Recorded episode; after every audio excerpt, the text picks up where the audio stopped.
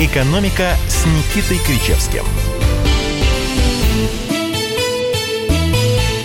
Здравствуйте, друзья! С вами предположительно лучшая программа об экономике а в дневном эфире. Предположительно? А потому что мы соблюдаем требования антимонопольного а, законодательства. Да, да, да, да. Извините, извините. Луч... Мы предполагаем, что лучше. Лучшая, Хотя пере... лучшая передача по версии моей мамы по Алексей экономике. Подождите. Мы-то про себя знаем, но это наше субъективное мнение. Абсолютно, абсолютно. Вы правы, Оценочное суждение, я бы так сказал, что оно лучше. Профессор а Никита Кричевский, как всегда, зажигает сегодня у микрофона. Рядом с ним я, редактор отдела экономики комсомольской правды Алексей Иванов. И знаете... Не Ник... так, провокатор Алексей Иванов. Провока... Провокатор за... За... зажигания. За... За... За... Зажигания. Сегодня мы будем обсуждать да ладно. цифрового Столыпина. Так, если верить некоторым телеграм-каналам, не надо. Владимир только, Владимирович Путин только называет не только Михаила не, Мишустина. Только нет, я вас умоляю. А, это чья-то непонятная придумка, и Владимир Владимирович, ну, если он назовет Мишустина Столыпина, пусть даже цифромом, это будет не то, что на пользу, а это будет, э, мне кажется, сродни оскорблению господина Мишустина. Ну, вы помните, Столыпин в свое время сказал, дайте России 20 лет спокойствия, вы не узнаете эту страну. Они все так говорят, когда приходят к власти. Это подразумевает, что дайте мне 20 лет порулить, и вы не узнаете страну. И вы не узнаете страну, потому что за 20 лет она ошибка изменится. Да. Что сделал Михаил Столыпин? Мишустин... Что сделал Столыпин, Алексей Валерьевич? Что он сделал? Он, он провел аграрную реформу. Он... Чего? Аграрную реформу. Это что значит? Земельную реформу это Столыпина. Что? Ну, это, это в школах изучают, Никита это В школах это изучают, может быть, но Столыпин а, загрузил а, население в вагоны и отправил их а, в Зауралье. Это называется реформа. Столыпинский вагон. Там была другая история. История заключалась в том, что в 1905 году а, войска после проигранной русско-японской войны возвращались через азиатскую часть России в европейскую.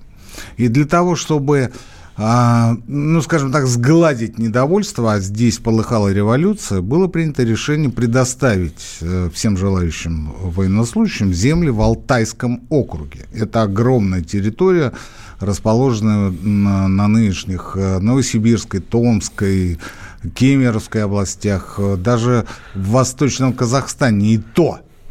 Это плодороднейшие черноземные земли. Что касается Алтая, так это до сих пор э, у нас одна из э, главных ключевых житниц наряду с Краснодарским, с, с Краснодарским краем, Ставрополем и Ростовской областью. Подождите, подождите. Сейчас вы, сейчас вы все расскажете про то, что вам не терпится. Так вот, это было сделано исключительно для того, чтобы снизить градус недовольства. Цель Столыпина, когда он пришел, когда его поставил Николай II во главе правительства, заключалась в том, чтобы снизить, минимизировать, купировать накал революционных страстей, начатых в 1905 году после расстрела Разве вы не видите параллели? мирной демонстрации. У нас что, расстреляли гектар. демонстрацию?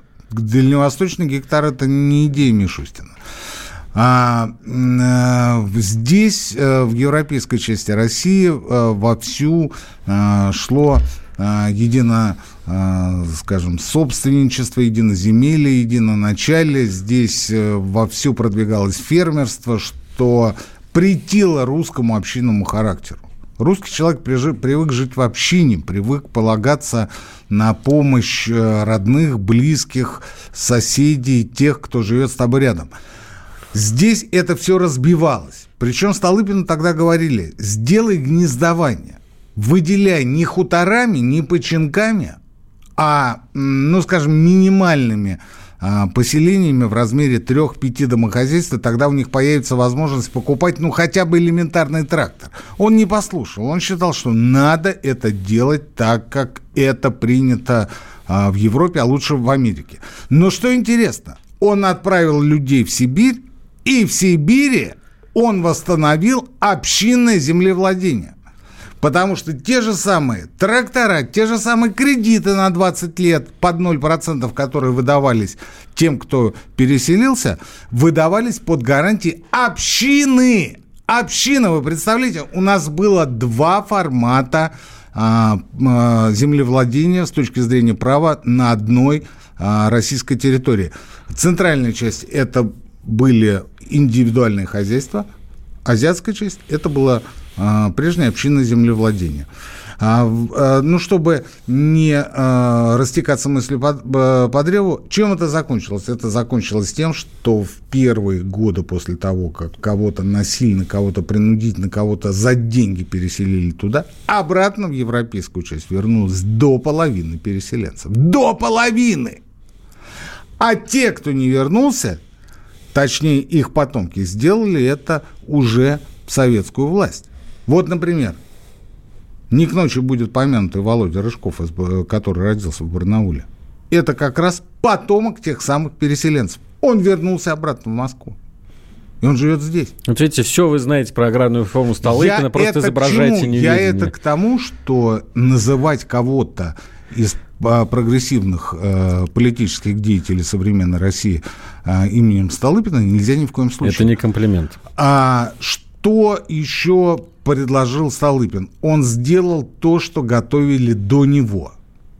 Он э, воплотил инициативу Витте. Он э, дополнил ту самую земельную реформу, о которой я вам говорил. Он э, положил на стол царю указ, манифест о э, э, единоверии, когда э, не, не ставилась разница между между э, старообрядцами и никонянами. Он убрал эту историю. Он а в, не сразу, но в 1907 году он простил все долги по выкупным платежам, которые возникли после отмены крепостного права. У нас никто не знает о том, что отмена крепостного права это безумное совершенно тягло, дополнительный подоходный налог на тех крестьян, которые якобы освободились. Им выдавали кредиты, причем кредиты землей, и вешали на них, что, Алексей Валерьевич? Возврат. И если э, по современному подоходный налог у нас равняется 13%, то на, ним, на них повесили еще дополнительно плюс 16% от их доходов. 16%! Столыпин это снял, потому что другого выхода не было, иначе бы разнесли всю страну. Чем кончился? 11 год, Киевский оперный театр, выстрел. Хороший урок вы мне преподали, Никита Алексей Александрович. Теперь... Я к тому, что... Ну, я э, понимаю, Ну, да, явно, да. явно не Михаилу Владимировичу Мишустину а, желать судьбы а, Петра Аркадьевича Столыпина с Киевским оперным театром. Я буду, я буду особенно аккуратен теперь в упоминании исторических реалий, потому что я буду знать, что это 10-минутный полноценный экскурс а вы, в историю. А вы еще не догадывались об этом, Алексей? Ну, вот надо было несколько раз на этих граблях надо, протанцевать. Надо было тормознуть. Цифровой стак. Какой какой ужас. Цифр... Ладно, цифровой Человек Мишустин. пришел, ни команда, ни идей, ничего. Ему Он нужно... был министр внутренних дел. Ну, о чем он говорит? Он был губернатор Саратовской области. А, ну да, простите, Алексей Валерьевич, я наступил Саратовской на губернии. Тут замолкаю. Итак, а чем отличается для, цифровой для наших, Мишустин? Для наших слушателей Алексей от... Валерьевич у нас из Саратова. Поэтому для него это, ну, серпом просто вот по всему, что у него есть святого в его жизни. Ну, а... или почти ко всему. Э, Мишустин нужно всего два года, чтобы вы не узнали Россию. Именно столько он отводит на э, восстановление экономики. 5 триллионов рублей, такую цифру вчера назвал наш премьер э, нашему президенту, когда говорил о стоимости этого плана. И, честно говоря, я так по, те, по телеграм-каналам, по своим знакомым услышал некий вздох э, такого разочарования. 5 триллионов рублей, наверное, не та сумма, на которую многие рассчитывали. Дайте нам 5 триллионов рублей, и через два года вы не узнаете Россию, да, Алексей Валерьевич? Хорошо, если так. Да?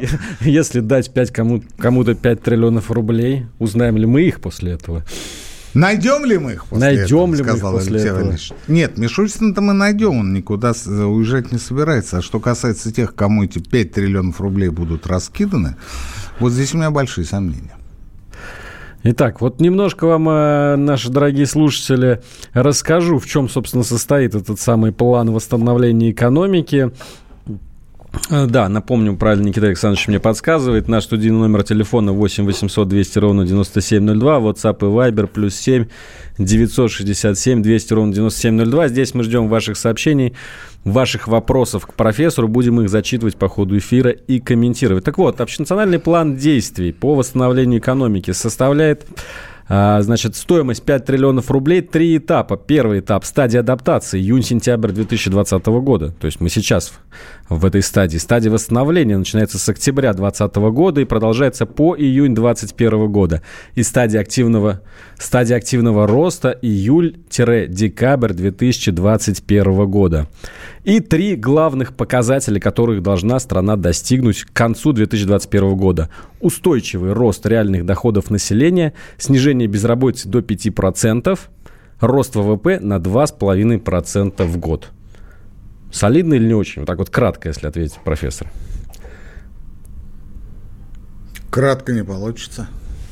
Кратко не получится, потому что а, снова выделяется круглая сумма, снова а, открывается дорогущее шампанское тех, кому эти деньги будут предназначены, снова затачиваются карандашики и обновляются клавиатуры вместе с мониторами для того, чтобы написать планы, куда эти деньги будут из ну, расходов. Ну что ж, коротко, если не получится, продолжим подлиннее после небольшой паузы. Георгий Бофт.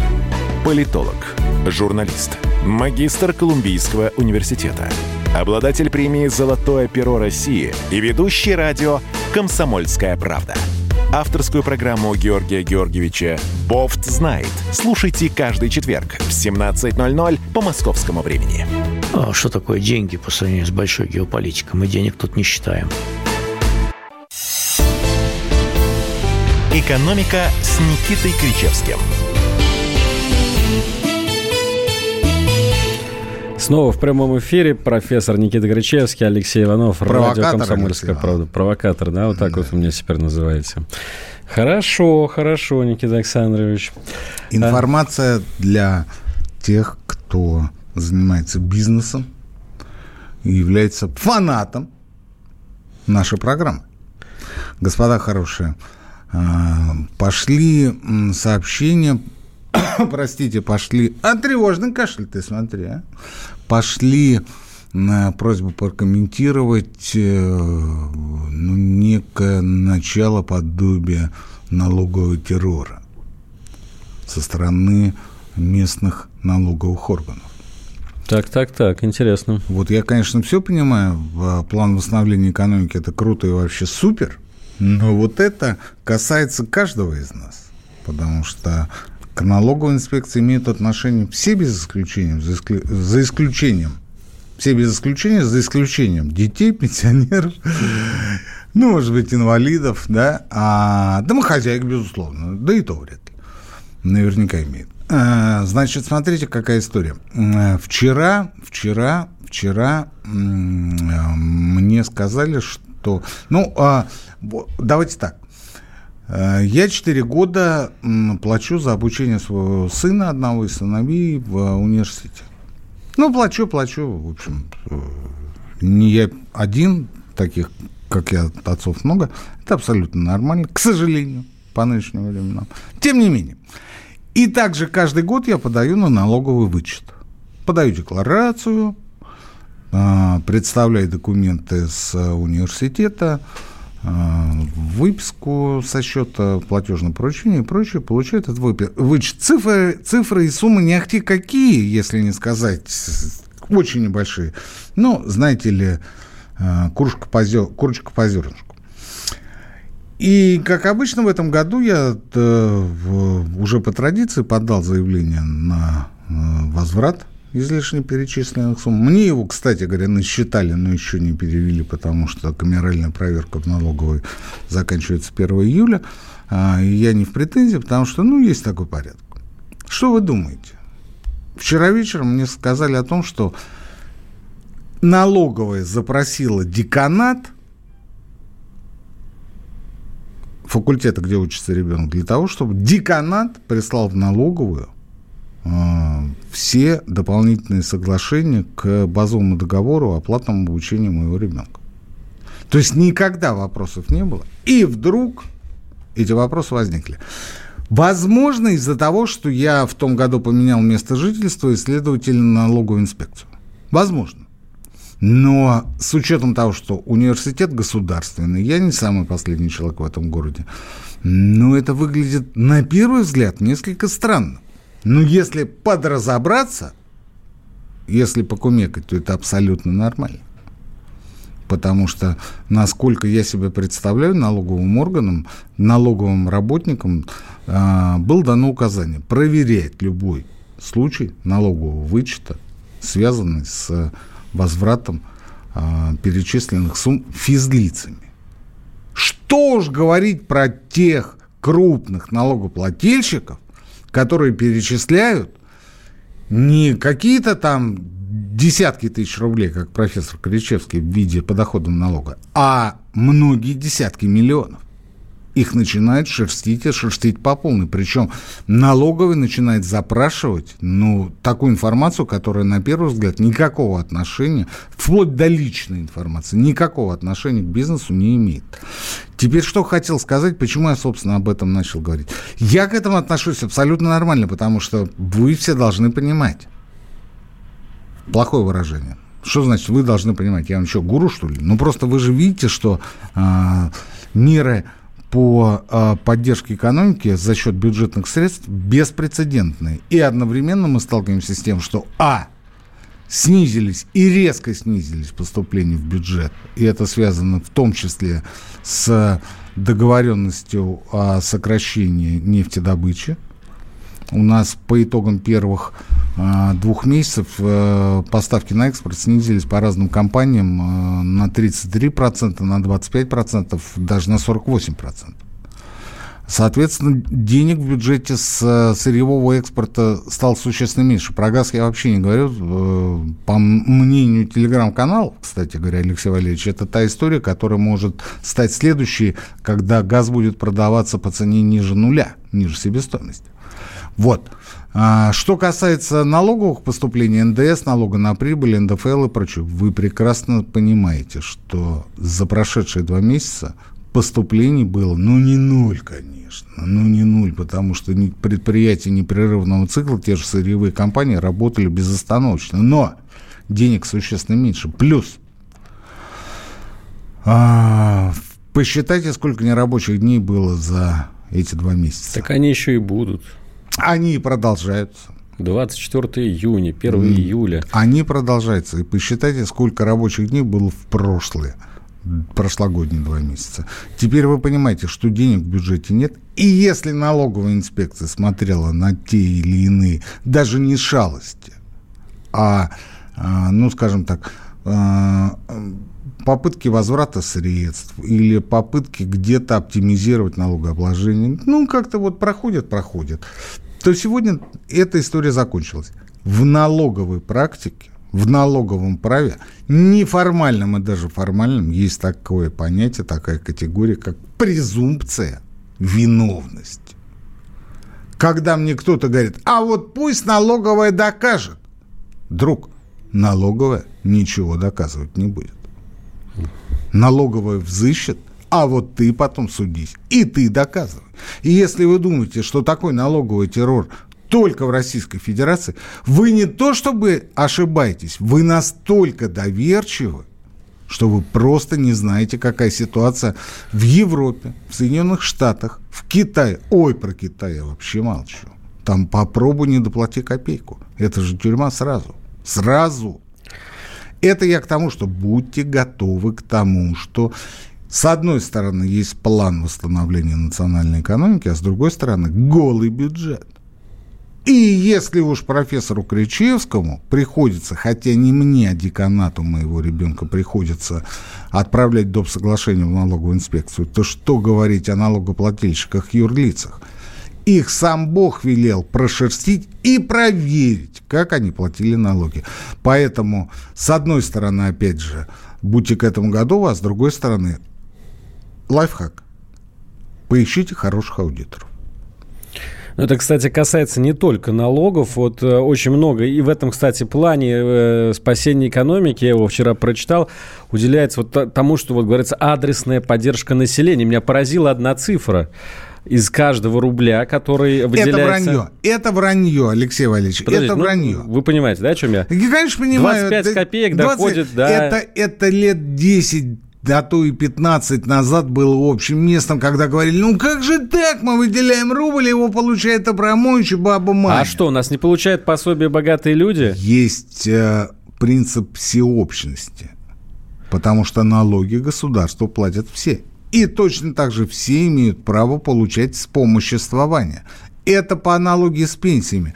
А вот у него ноги волосатые, ему валенки не выдавать. Нет, так не пойдет. Так может лучше 20 тысяч дать бедному, чем по 10 тысяч всем? А с чего те, кто это считают, решили, что 25% э, или 75% тех, кто не имеет на это права, действительно не имеет на это права. С чего те, кто это считает, решили, что 25% действительно имеют на это право, я могу объяснить. 25% не значит, что это все люди, которые влачат нищенское жалкое существование. Это люди, которые в значительной степени скрывают свои доходы. Скрывают! Они живут не только на белую зарплату. Это очевидно. Эта цифра вылезла, повторюсь, еще в нулевых и основана была на катастрофическом незнании сути тогдашней российской экономики, половина которой работала в черную.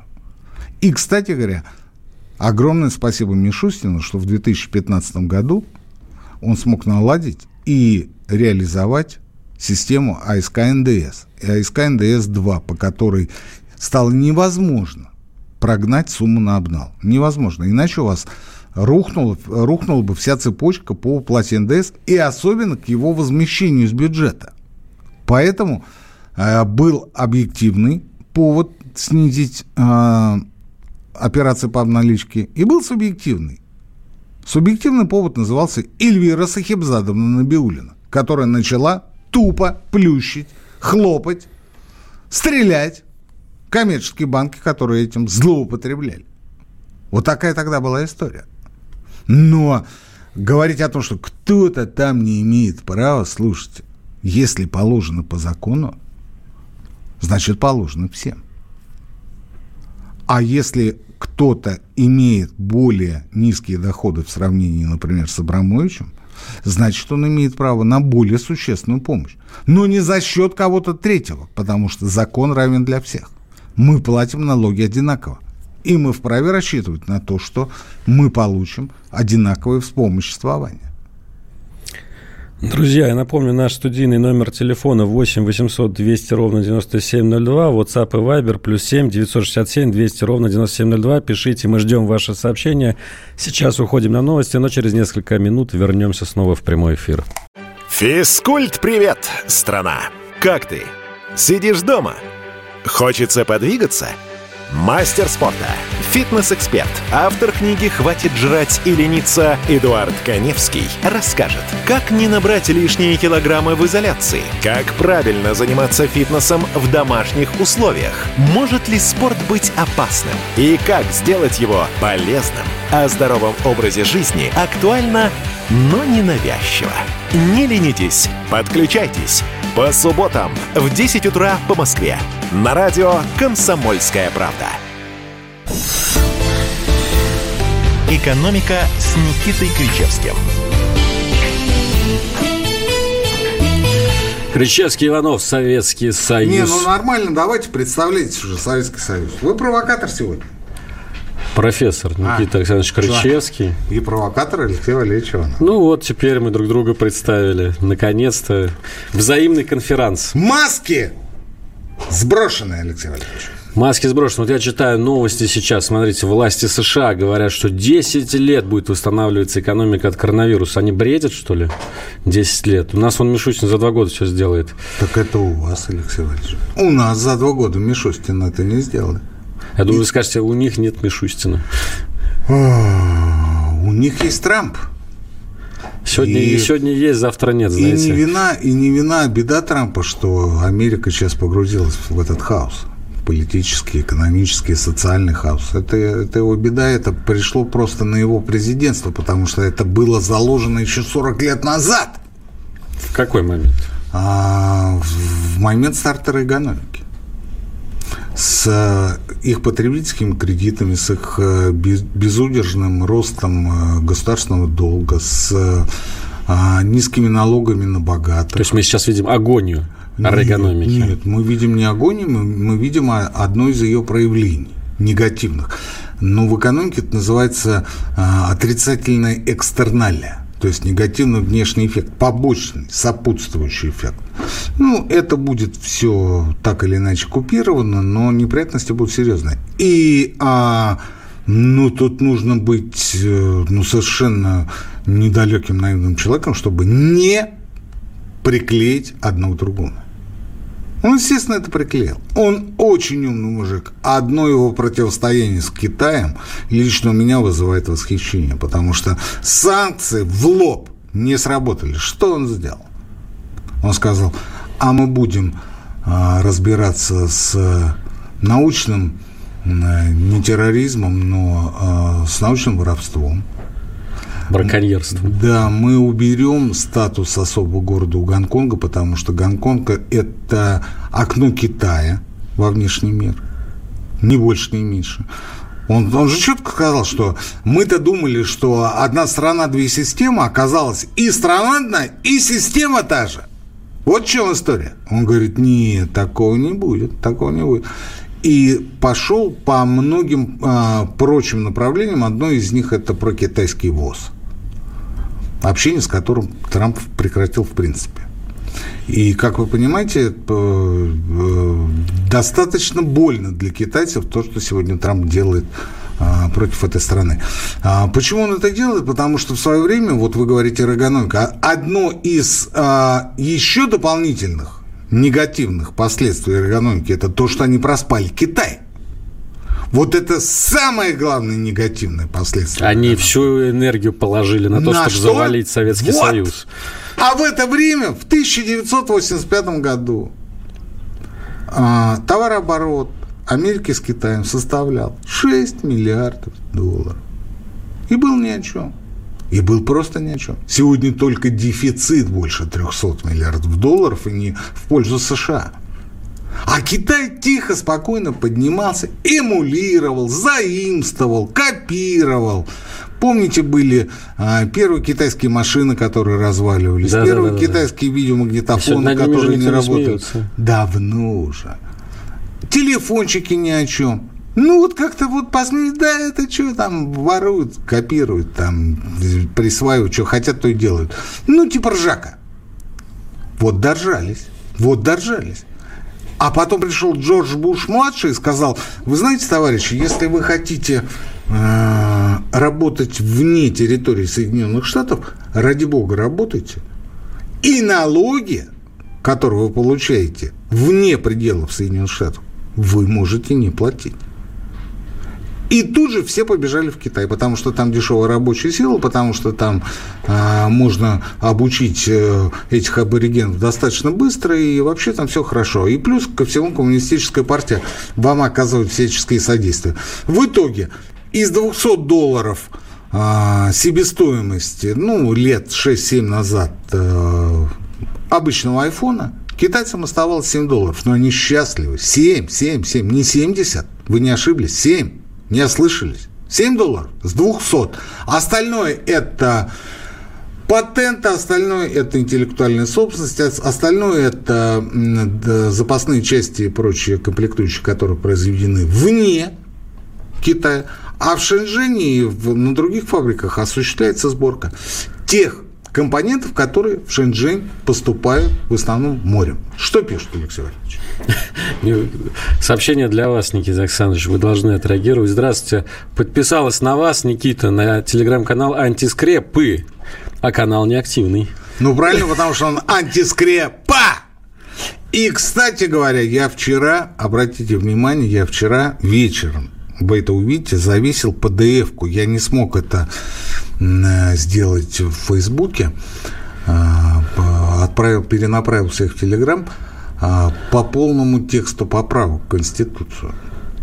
Вот вроде бы тема не имеет отношения к экономике, но, вы знаете, я когда ознакомился более предметно с э, поправками, которые предлагаются, я понял одну простую вещь. Владимир Владимирович тончайший спортсмен, менталитет которого явно принадлежит Востоку.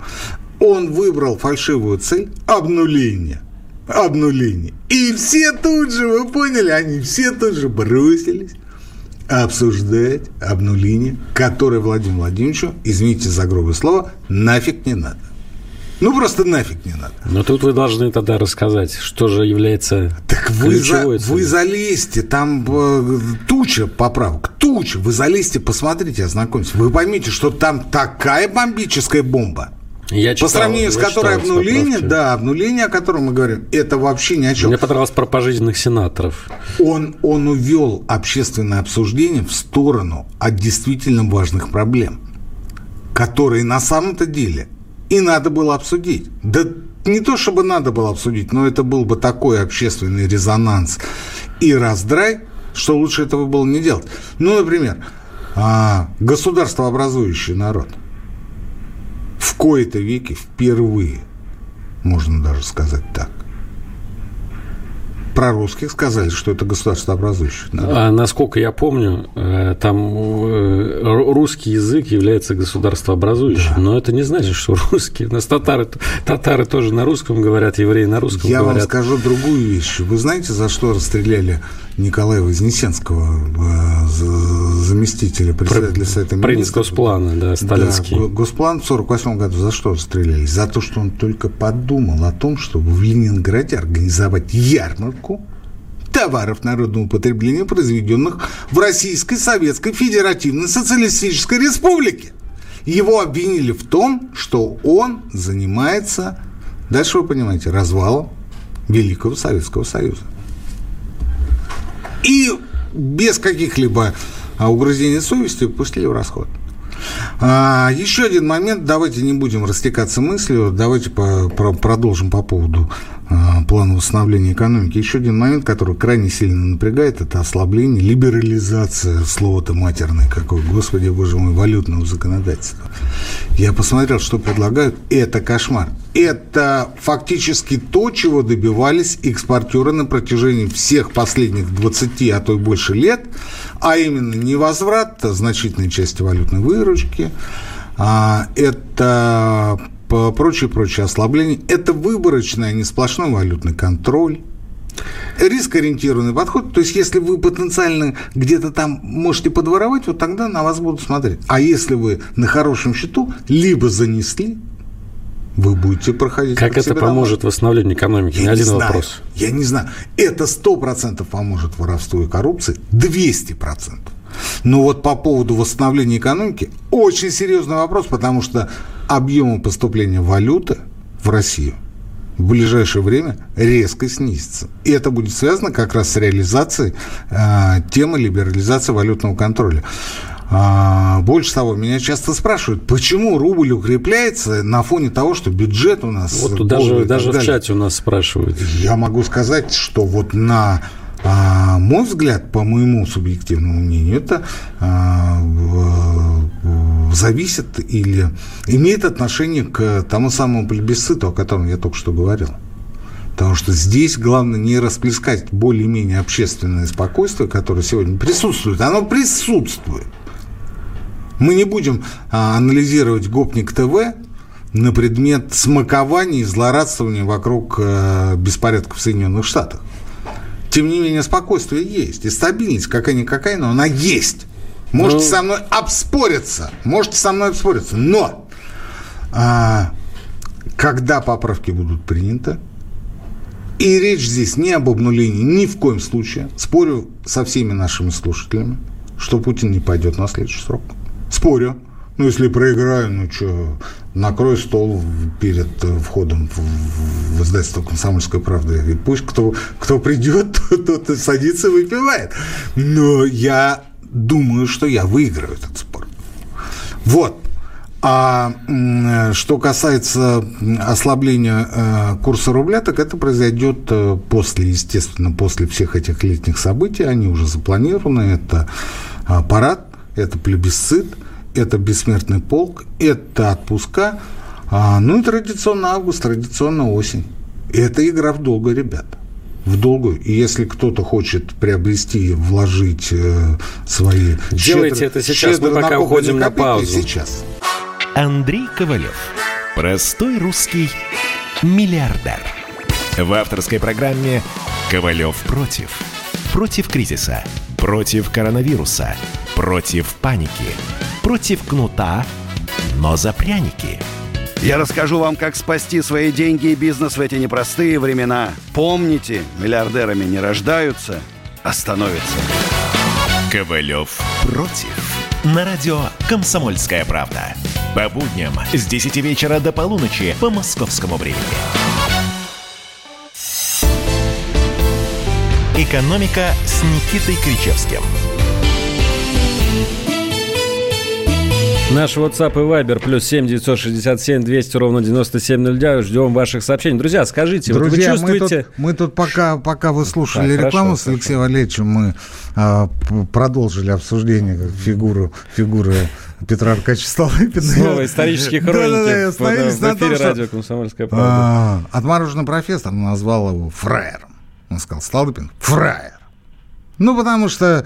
А, не надо в э, ситуации, когда все не слава богу, э, бравировать э, тем, что ты весь из себя Рэмбо, и тебе наплевать на те опасности, которые тебя окружают. Че он поперся в этот Киевский театр оперы?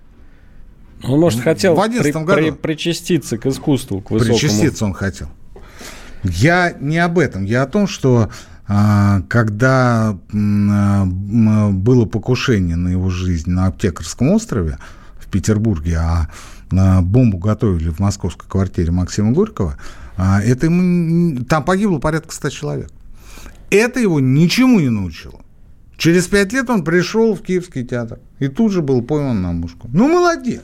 Давайте, ну, давайте. И вы после этого хотите, чтобы судьбу Это этого фраера я. повторил Михаил Владимирович Мишустин? Мишустин цифровой, поэтому цифровой Столыпин совершенно. Это тот был аналоговый. Так цифровой, цифровой. Столыпин привел, э, не цифровой, а реальный Столыпин привел страну к революции. В 17 году. Это он виноват, я могу это доказать с фактами и цифрами на руках, но не сейчас, потому что Алексей Валерьевич меня выгонят из студии. Да, у нас лимит на, историю, на историю Российской Сегодня империи. Исчерпан. Сегодня, сегодня же исчерпан. Слушайте, а купите мою книгу «Истоки государственного лицемерия». Там, э, ну и в антискрепе в предыдущей, э, там а, а, об этом изрядно написано. Что я буду пересказывать? Э, гениальную книжку.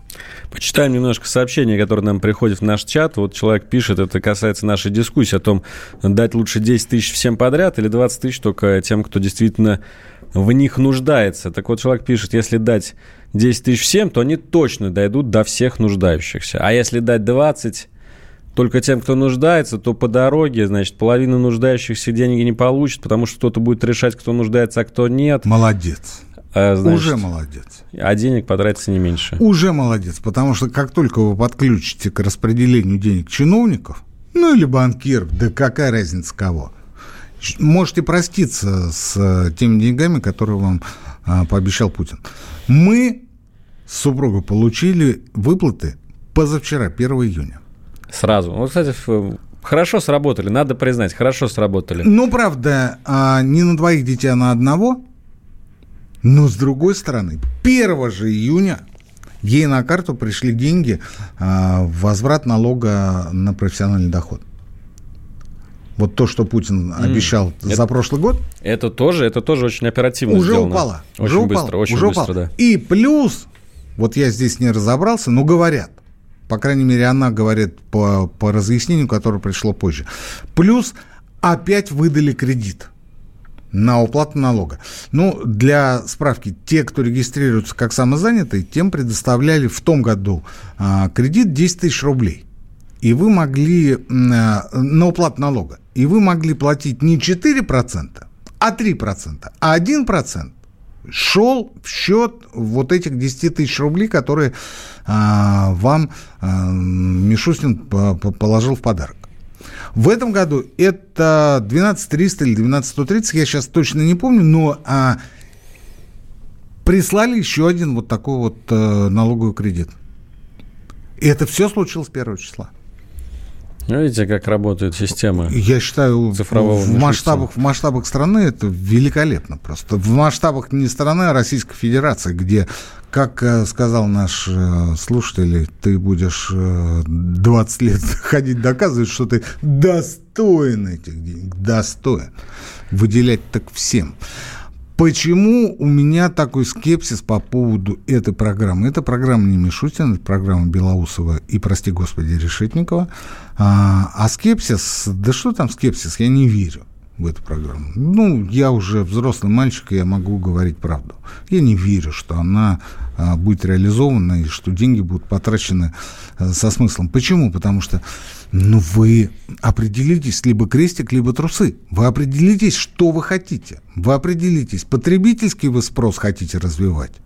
Или, например, а, развивать предложение по а, аналогии с эргономикой. Что вы хотите? Если вы хотите потребительский спрос, это одна история. Это надо звать Кричевского с Ивановым на совещание. И, и они выйдут и скажут, вы знаете, товарищи, мы вот много раз говорили, а хорошо бы а, освободить низкооплачиваемый слой населения от подоходного налога. Ну, вот, скажем, до 12-130. Ну, вообще, ну, там копейки, ну, это для вас копейки. Это для вас копейки. А для Валентин Петрович из Костромской области, это очень даже не копейки. А, это рефинансировать ипотечные кредиты, это ввести э, потребительские каникулы по взятым потребительским кредитам. Да, за счет государства. Да, это будет так. Но это нужно делать. И много таких историй, о которых мы в течение последнего года говорили. Не зря у нас программа самая популярная по скачиваниям подкастов. Вот. Если вы хотите развивать э, предложение, то есть развивать э, производство продукции и услуг, тогда это другой разговор. Тогда мы с вами э, начинаем с протекционизма, то есть мы наступаем на горло китайской промышленности, которая сидит у нас, по-моему, уже э, с ушами. Там есть пункт про импортозамещение в машиностроении. Не надо про импортозамещение. Ну, ну какие А это не протекционизм разве? Это было. И протекционизм у нас, э, импортозамещение с 2014 года. Мишустин, Белоусов и Решетников здесь абсолютно ничего нового не придумали. Это уже все было. А, а дальше по налогам, дальше по а, субсидиям производителям, дальше по мультипликативному эффекту. Ну, вот как мы в тот раз с вами говорили, про одну отрасль цветной металлургии, да, она же кормит э, до 7, а то 10 смежных отраслей. А, это, это второй нюанс. Наконец, третий, если вы говорите инфраструктуру. Ну, не надо нам тыкать в нос этими, блин, как их зовут цкадами вот этими. Мостами и прочим. Ну, это же не вы делали, не вы начинали.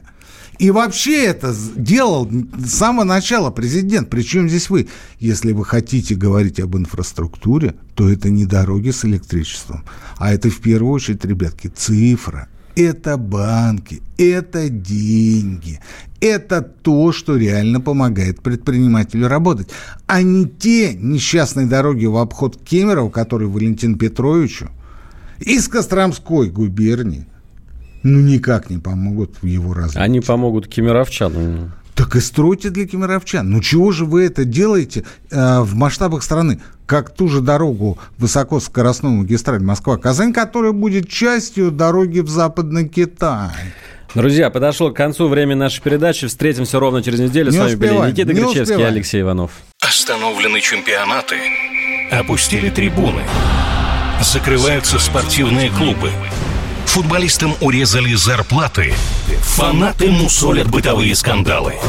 Что будет с профессиональным спортом после пандемии? Радио «Комсомольская правда» представляет «Спорт без короны».